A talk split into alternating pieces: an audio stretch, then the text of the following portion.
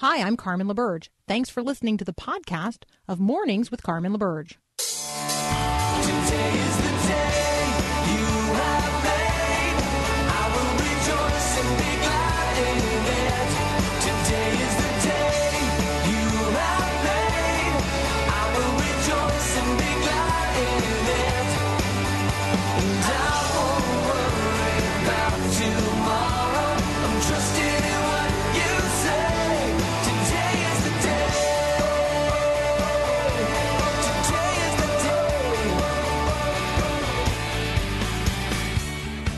Well, good morning again. I'm Carmen LaBerge. You're listening to Mornings with Carmen. It is Friday the 13th. You know, I, hey, Paul, I know you're on with me, so can Yeah. I ask you a question about Friday Sure. the 13th? Like, Yeah. right, I, I just feel like Friday the 13th is so consumed by, you know, like the, the horrible conversations about the movie. And I'll Yeah. just admit, I'm not a I'm not a horror movie person, so that's just not you know it's not a genre of film I would spend any time uh, with at all. Um, is that still a thing? Like, is Friday the Thirteenth culturally still like a thing? Well, things have changed. I mean, there's more it in a few other movies. I mean, Adam Holz can tell you about that, but you know, I'm sure they'll they always bring it back. That's the thing. They always bring it back. So when I see like Friday the Thirteenth trending on Twitter, it's just something. It's just because it's a saying. It's not really because of that. no, movie, no, no. right? It's a long Okay. time. It's been considered a bad day. You know, bad things can happen. You know, actually, for me, Friday the 13th have been good. Monday the 13th, that's another topic. we won't go there. Okay, so it is Fun Friday. It's Fabulous Friday. It's Fantastic Friday. It is uh, the 13th day of Advent. We are waiting with grateful, hope filled anticipation of the coming of Christ. And that's what Advent is all about. I wonder what you're waiting for this Advent. Uh, I am I am waiting for my dad to get an appointment for um, an epidural pain block thing uh, because he's just right now living in such horrible, debilitating, severe pain that he just really can't even leave the house. And so they're not coming for Christmas, and my heart is really sad about that. Um, and that also means, you know, like my mom isn't coming, like, right? Like, so, so there are some things that, um, we're waiting for in our lives that are personal and they, um, and they're important. So what are you waiting for? What's the waiting in your life right now? Maybe you're waiting for a prodigal child to turn toward home. I mean, maybe, mean, you know, just think about the expectation, the hope filled expectation that the father has in that story of the prodigal son. Um, how every single day he's going out and he is standing and he is looking toward the horizon and he is he's hoping his heart is going out toward his child, hoping with this great expectation that um, even even against all odds, against all maybe rational thought, that boy might come over the horizon. He might have turned toward home, and um, so you know the father uh, uh, God, the Father, that's that's his heart for each and every lost person. Just scanning the horizon for them to turn toward him. And that's it. That's all it takes. All you have to do is turn toward home. All you have to do is turn toward the Father. He is right now holding out great hope with joyful expectation um, and anticipation of your return, of your repentance, of your turning toward home. If you are God's prodigal child right now, would you consider turning toward home? It's the invitation of Jesus in the 13th chapter of the Gospel according to Luke. It's my invitation to you today. I would like to uh, walk with you along the journey of faith. Um, I'm walking all the way home to the Father's house, hand in hand with my sweet husband, who is also my brother in Christ. Uh, we would like to be walking uh, eh, with you as well. And that's what we're really doing here at Faith Radio. We're walking with one another as brothers and sisters in Christ on the journey between here and home. That's where we're all headed. All right. So up next, I'm going to be talking with Adam Holz from Focus on the Family's Plugged In Ministry. We're going to be talking about that which is on the big screen this weekend. Um, and we're also going to be talking about a particular scene in a movie called The Irishman, and it's on Netflix. And I got to tell you, I have seen the outtake of this particular scene, and I was I was really touched by it. So I want to talk with Adam about what he's seeing there and the illusions um, in this one scene of of the movie. So we're going to talk about uh, pop culture next with Adam Holz from Plugged In.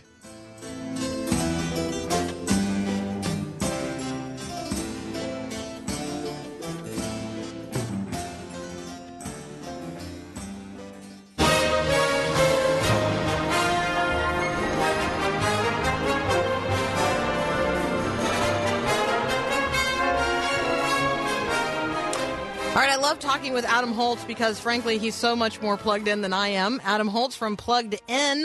You guys can check it out at pluggedin.com. It is a ministry of focus on the family. Adam, welcome back. Good morning, Carmen. Good morning. Good morning. Is it snowy where you are? Nah, it's just kind of meh, dreary. It's just Oh. been sort of medium cold, kind of overcast. Actually, very Midwestern weather for Colorado. So Hmm. there you go. All right. Well, may you uh, may may it snow in in like great abundance because I feel like you live in the place where snow should be abundant. Uh, you know, that seems reasonable to me. Okay, so I have so much I want to cover with you. Let's uh, let's right, do let's the go. movie. Let's let's lead off with the movie reviews. Um, and maybe the one that uh, is, is sort of the maybe the most popular out there right now. I don't know. Jumanji: The Next Level. Yeah. I will tell you that the previews do not make me want to see it. Well, I mean, it's they could have called it Jumanji just like the last one, and that would have been pretty accurate. So if you saw the first one, which came out two years ago, which of course was the reboot of the 1995 Robin Williams version, Robin's clearly no longer with us, but you know they sort of doubled down, and instead of just one huge star, we have Dwayne Johnson, we have Kevin Hart, we have Jack Black. Um, you know, we have Karen Gillan, who isn't a household name, but she's one of the other four main characters. Uh, the movie concept, in a nutshell, is about four now college age students who get transported to a magical world called Jumanji through a video game. Uh, and Danny DeVito and Danny Glover come along for the ride this time too, just to to add another layer. And they go into the avatars of those names that I just talked about. So there's sort of a body switcheroo thing. Sometimes men end up in women, sometimes women end up in men, and they have a kind of a broadly Raiders of the Lost Arkish kind of adventure. This time around, they have to rescue a crystal that's been stolen by a Viking-like bad guy who uh, is bad, and uh, there are ostriches that act like velociraptors. So it's just a madcap action adventure movie from start to finish. Um, all that's fine and well and good. What was surprising to me, content wise, is that in this PG 13 movie, man, a bunch of pairings of God's name with another word. And I just, every time, and, and misuses of Jesus' name in a movie that really is aimed at families, I think, with young children. You know, it's a PG 13 movie, but frankly, it feels like it's aimed at about 11 year olds. Um, I just winced every time. And um, I, I, I felt like it was utterly and completely gratuitous in the truest sense of the word. It was so totally unnecessary. And so, a fairly fun, relatively innocuous film otherwise. Obviously, there's tons of slapsticky kind of violence. Um, there's this glaring content area, and I just thought, why? Why? It wrecked the movie for me. Oh. All right, let's um this next one is Richard Jewell. Uh now, I will say that uh the the previews for this one make me want to see it. Yeah. Yeah, this is um, the story of a man who, if you are, are in the Atlanta area, you probably know exactly who Richard Jewell was. He was a security worker working the 1996 Olympics in Atlanta. He had longed to be a police officer. That hadn't worked out. A really good, earnest guy, just trying to, to make it all work and have it hang together. And he spots a backpack that looks mysterious and tries to convince the police that they should look at it. They kind of blow him off. Uh, and shortly thereafter, as they're beginning to, you know, sort of move people away from it, it explodes. Killed two people, injured scores more. But frankly, his actions that day probably kept it from being much worse than it would have been otherwise. He's briefly hailed as a hero, but then the FBI gets involved and says, wait a minute, we think maybe this guy actually planted it to bring attention to himself. And so at that point, his character is completely destroyed, uh, especially by a reporter who gets involved, who is very zealous for that story and happens to be sort of uh, in cahoots, if if you will, with an FBI agent that she has a pseudo romantic relationship with. Um, and then, you know, by the end, he is sort of exonerated again. But it's a it's sort of a character study in this man, and and I think it's a parable for our time of, of fake news. That wasn't a phrase that was around back then, but Clint Eastwood directs this, and, and he, I think, gives us some important things to think about with regard to our culture right now. Uh, it is rated R, mostly for profanity, uh, some sensual and sexual allusions, though we don't really see a whole lot, uh, and then the violence of the explosion itself. I was uh, at the baseball venue on that day at the. Oh, uh, wow, you Olympics were in there. 1996.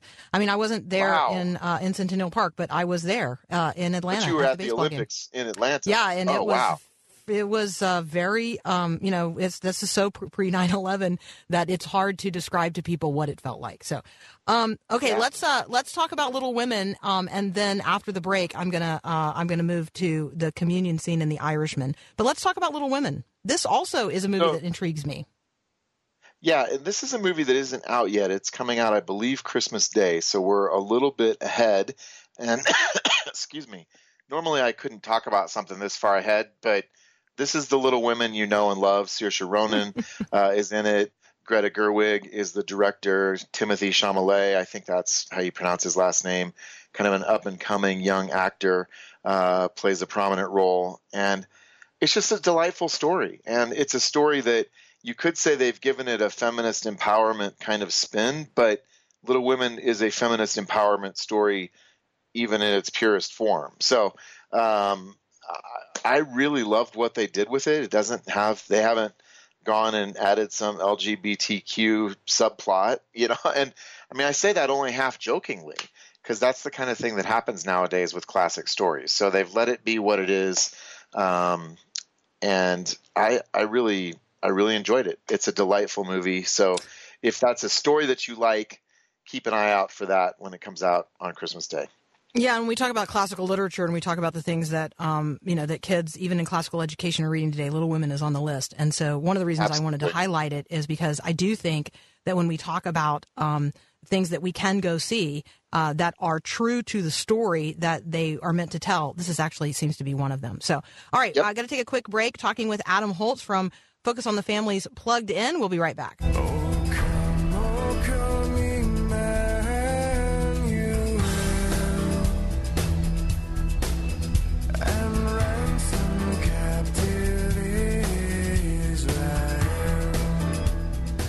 Continuing my conversation with Adam Holz from Focus on the Family's Plugged In.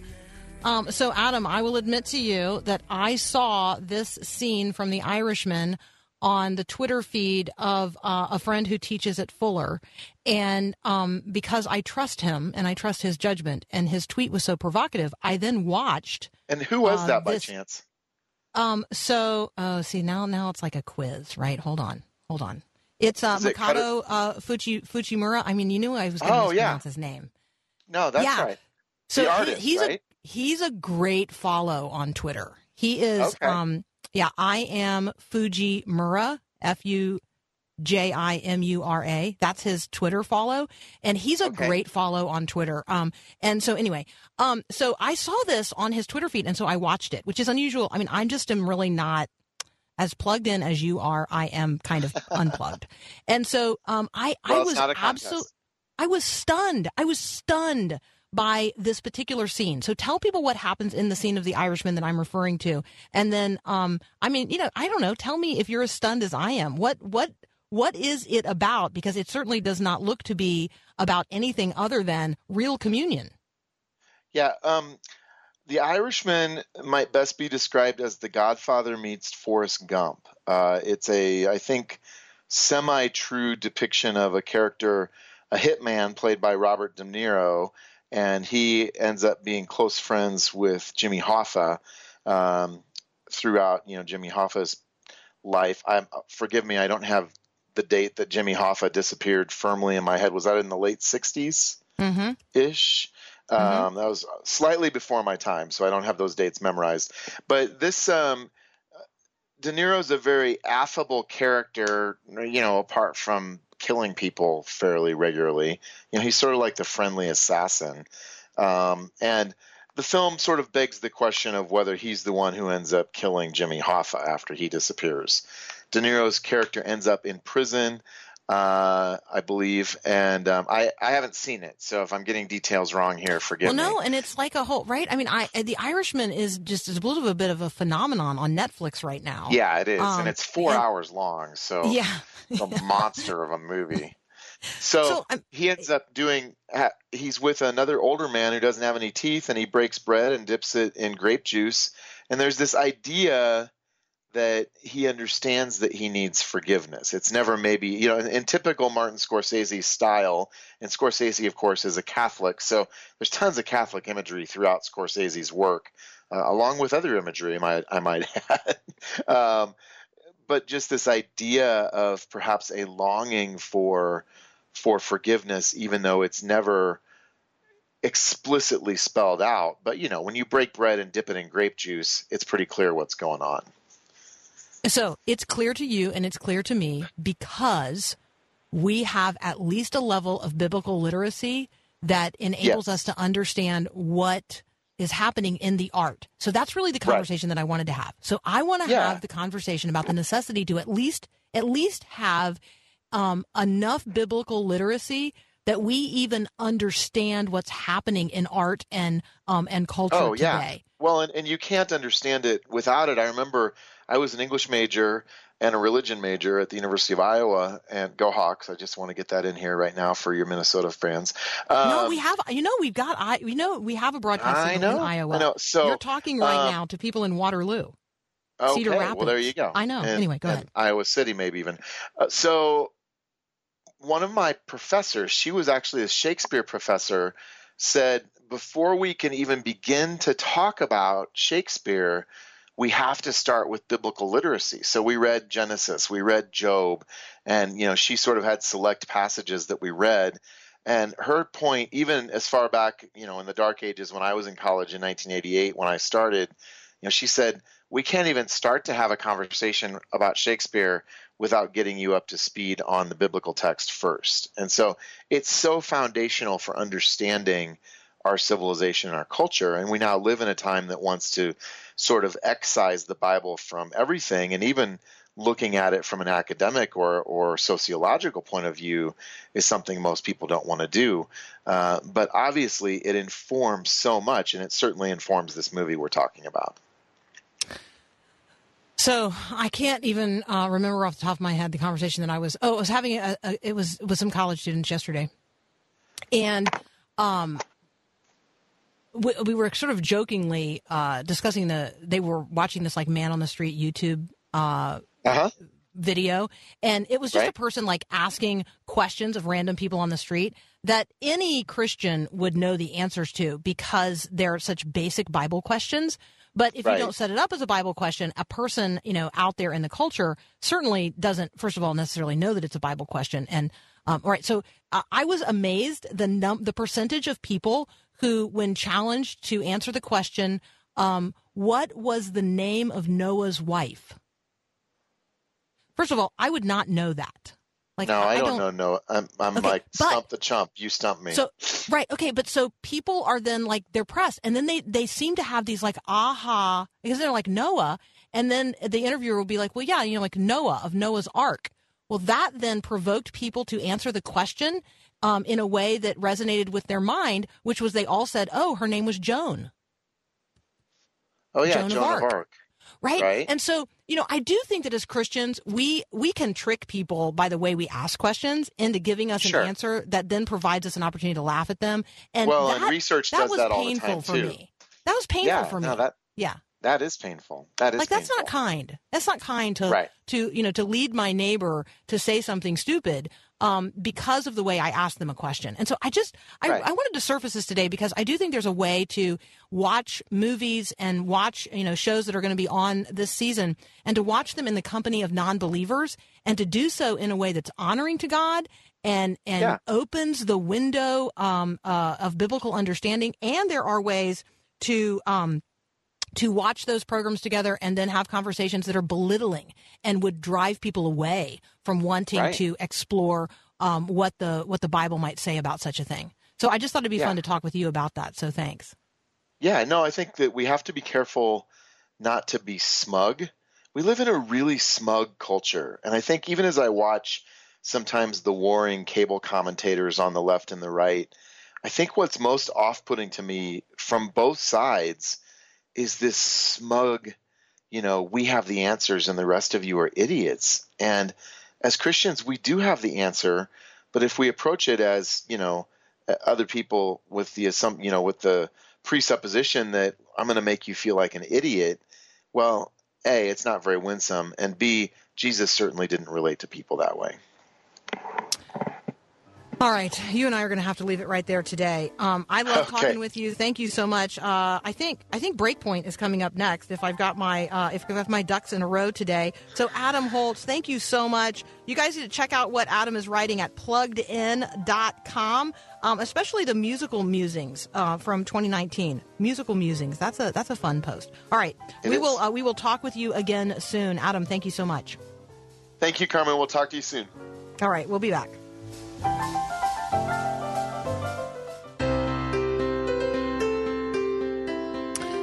Okay, so we have had Kevin Singer on the program before to talk about neighborly faith, and it is an effort um, to help those of us who are Christians know how to learn how to cultivate the ability to become friends with people who are not Christians, um, recognizing that the the ability to share the faith is constructed upon a, relationship. And so I can't really share with somebody who I don't honestly know and with whom I have not spent time. And so neighborly faith is really an effort to do that. Well, neighborly faith has uh, has partnered with another organization called Interfaith Youth Core in a study um, where they are uh, they're talking with college students and they are examining what's happening on college campuses across the country. Um, and so we've actually got Kevin Singer from Neighborly Faith and Matthew Mayhew from the University of Ohio, oh, excuse me, Ohio State University, uh, joining us next to talk about what they have learned in the Ideals study um, and why having friendships with people whose worldview is different than ours is really important. So that's up next here on Mornings with Carmen. All right, this is a toss for the sandals. How about the cloak? Come on, hurry up. It's my turn. This is Max Lucado, casting lots for the possessions of Christ. Heads ducked, eyes downward, cross forgotten. The symbolism is striking. Do you see it? I'm thinking of us, those who claim heritage at the cross. The stuffy, the loose, the evangelical, the spirit filled, ameners, robes, collars. I'm thinking of us. Those selfish soldiers we smirk, yet are we so different? Our divisions are so numerous we can't be cataloged. Is it that impossible for us to find a common cause? May they all be one, Jesus prayed. One church, one faith, one Lord, just Christians, no hierarchies, no traditions, just Christ. Can we be the soldier who jumps to his feet and reminds the rest of us, hey, that's God on that cross? Just a thought. This is Max Lucado.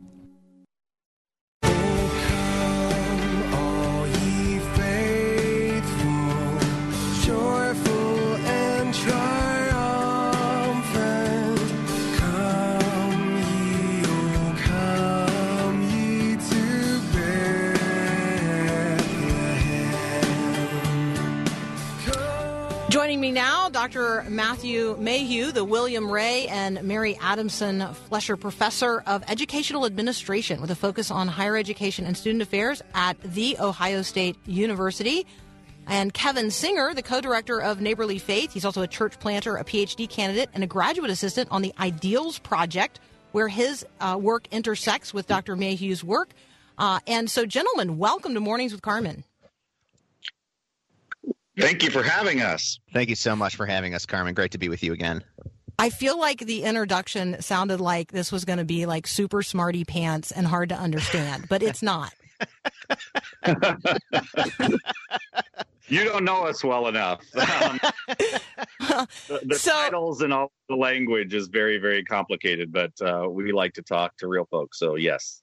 I know. And so we're going to have a real conversation about uh, something that's really going on on real college campuses in the lives of real students. And so, because again, we have this big fancy um, uh, study that we're going to talk about. The uh, the acronym is IDEALS, But the big fancy title is the Interfaith Diversity Experiences and Attitudes Longitudinal Study. That is the only time I'm going to say it, but that's what it is. It's the Ideals Study. And so, Dr. Mayhew, I'm going to let you lead off. What were you seeking to research, and what did you discover in this national study of college students and interfaith engagement? Uh, thank you. Yes, we wanted to understand the institutional conditions um, and ed- educational practices that influence um, interfaith learning and development. And those are a lot of loaded terms. So, in short, um, how colleges influences students thinking about different faith traditions. So, how do students grow in their appreciation for evangelical um, students, for example? How do students grow in terms of how they think about uh, Catholicism? Those kinds of questions. And so, what we did was we tracked students who entered in fall of 2015, and we tracked them over time um, from the beginning of their first year, uh, and then after their first year, um, and then when they were graduating. And so that's kind of the lay of the land with regard to the research design. And so we were able to actually see what is college actually doing to influence these kinds of um, outcomes or this way of thinking. Okay, so one of the terms that pops up in here um, is inter-worldview friendship. It starts with an I, inter-worldview friendship. Kevin, um, I, I think that most of our friendships are inter-worldview. Um, that does not surprise me. Um, but why, you know, why are we concerned that kids who go to Protestant evangelical schools or evangelical Protestant schools tend to only have inter-worldview uh, relationships? Yeah, I think a lot of it comes down to um, what are the missions of these uh, evangelical colleges. A lot of times, and studies have been done on this, evangelical colleges like to talk about uh, creating global citizens uh, or people who are truly prepared to um, speak and to reason and to make friendships across different worldviews, to work professionally and to uh, to work personally across different worldviews. Um, but yet the question remains: if students really aren't having the opportunity on evangelical campuses to make close friendships with people of other worldviews, I think the question remains: Are they really prepared to be global citizens in the way that we really hope?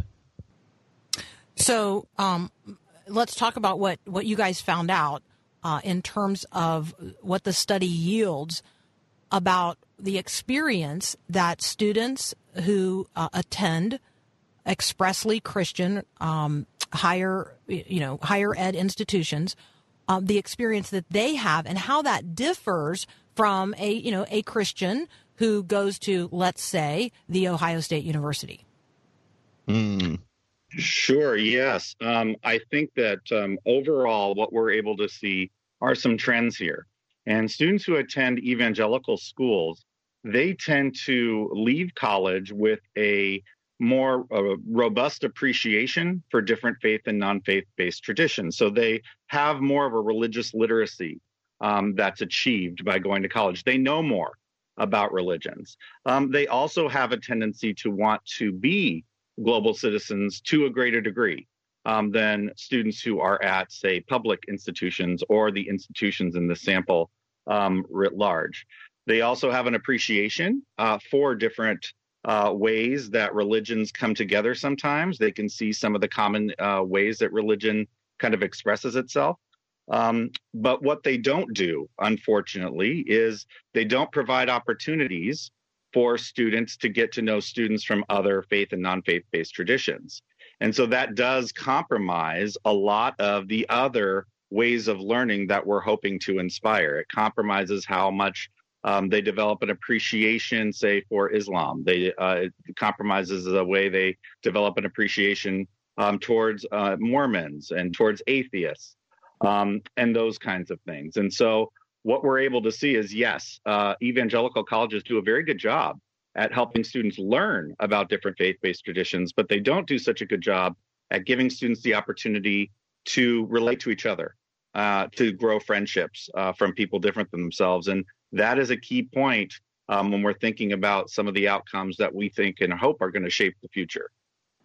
Okay, we're going to pause and take a very brief break. But when we come back, I'm going to specifically ask um, Kevin uh, how neighborly faith addresses that, because I know this is actually a you know a, a critical point of intersection here, like how you're actually helping uh, people on evangelical college campuses do this. Um, and then, uh, Dr. Mayhew, let me just go ahead and warn you in advance. I'm going to ask you what's unique about the college years um, in terms of the importance of learning how to do this, learning how to uh, build a relationship with a person whose worldview is different than my own. So, those two questions coming up next. You're listening to Mornings with Carmen. Uh, I am talking with uh, Dr. Matthew Mayhew. I am also talking with uh, Kevin Singer, and we're talking about college students and their worldview and uh, really how to help evangelical college students um, cultivate the ability to build friendships with people whose worldview is different than their own. More next on Mornings with Carmen.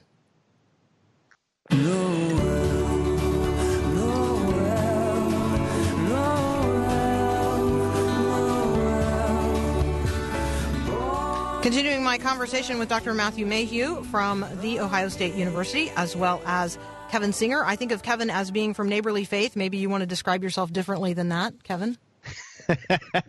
Yeah, um, no, that's that's totally fine. Um, I am co-director, co-founder of Neighborly Faith, which we started. Uh, my colleague and I started at Wheaton College back in 2015.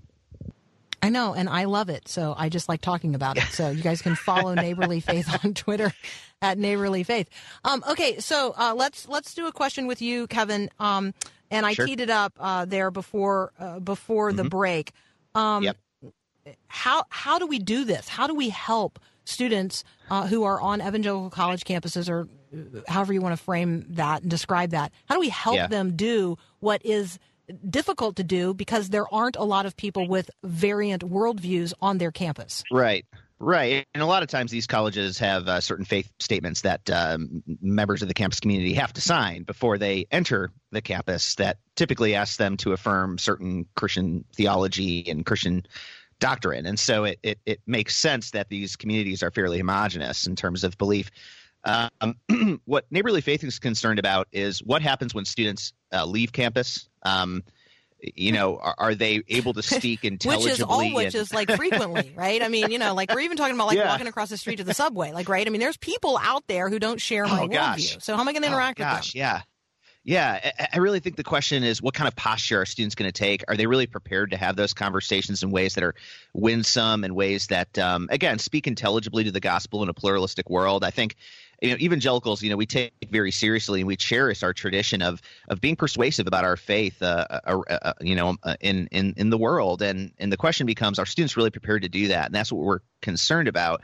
Um, so what we do with Neighborly Faith is um, we work with students who basically come to us and they say, "Equip me, empower me, give me the resources to launch a program or launch an event or a dinner or a dialogue on my campus that just gets students from this campus and students of other faith groups, typically Muslims, just talking together and getting to know one another."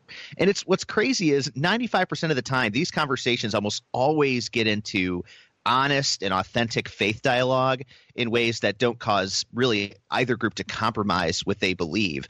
Um, but uh, we've noticed that students really want to be the ones who lead these efforts on their campuses. And I think for administrators and, and educators, thinking about how do we put students in position to lead these efforts, to say, walk across the street to that public college and say, hey, students who are part of the Muslim Student Association, please come over to our campus for dinner. We'd love to host you, be generous to you, just have, you know, productive faith conversations with you and just be known by you and you be known by us, which I think is really what ideals is really trying to to say is when we really get to know others and when we allow others to get to know us, really amazing things happen and opportunities for, of course, evangelicals to talk about Christ and um, really what they believe and what they care about. Um, I think also Neighborly Faith is interested in how do we help evangelical colleges from a curricular standpoint enhance their curriculum to allow for more opportunities, not just to learn about Islam, for example, or learn about Judaism, but actually get to know Muslim students and get to know Jewish students.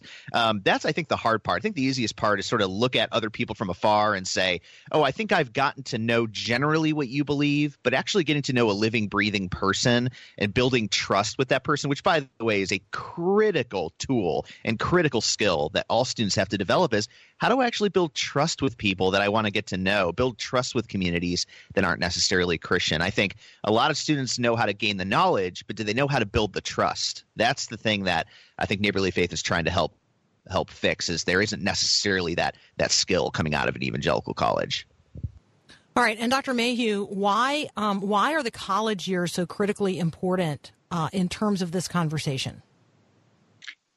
Yeah, well, college is the time um, in somebody's life where they can actually develop friendships different than their own. I mean, a lot of times students come from neighborhoods that are very homogenous, and when they go to college, it's like, wow, um, my world, my the journey could be an open book, and there's so many people of difference around us, and there's so many opportunities for us to actually make friends. This is an opportunity for students to work together, live together, study together, and develop authentic relationships. I mean, Jesus didn't go at this alone. You know, he had uh, disciples that he developed trust relationships with over time.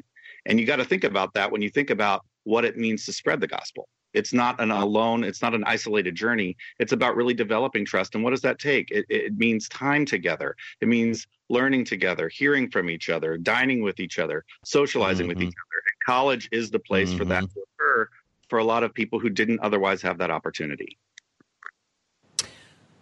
So you guys both know this, but uh, I guarantee you, I have listeners right now who are thinking, I, I'm, I'm sending my kid to an evangelical Christian college to protect them from all that. Um, and so I would like for uh, you to make the appeal that uh, even as an evangelical, I am going to live in a world that is populated actually predominantly by people who do not share my worldview, but to whom I am sent by God um, to bear positive witness, to bear witness to who he is, to represent the Christ uh, whom I love um, to others. And so there's a there there seems to be a fear among evangelicals that my kid is going to be contaminated. Um, instead of being a positive witness to others, my kid is going to be influenced um, by others.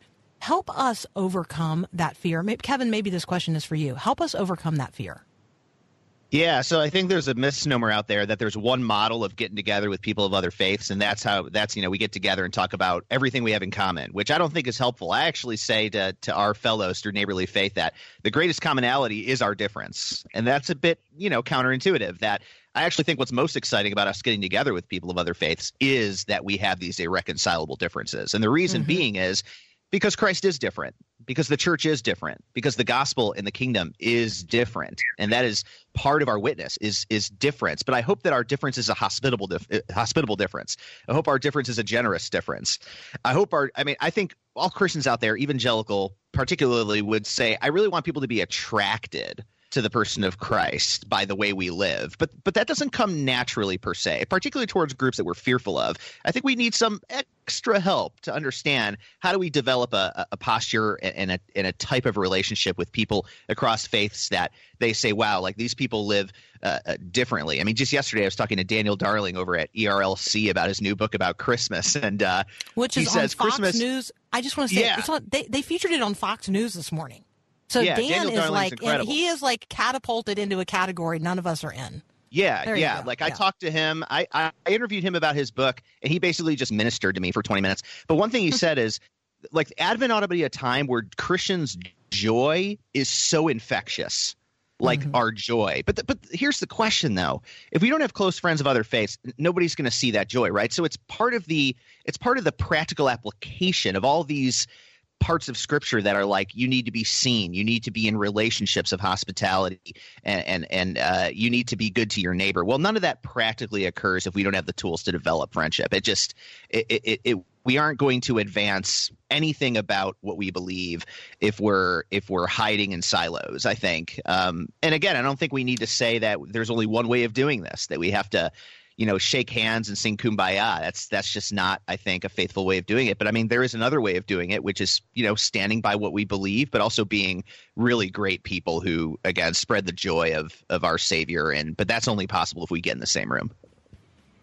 Okay, so um, uh, I want to advocate that both of you read. There's a piece posted at the Atlantic today called "The Christian Withdrawal Experiment." Super interested to know um, what you guys think about that. Um, it's like Mm. the Benedict, a little bit like the Benedict option, but it's a generation old. Um, I love this conversation. I hope we can return to it because a, a couple of things that you surfaced, I think, are really, really critical. One of those is hospitality.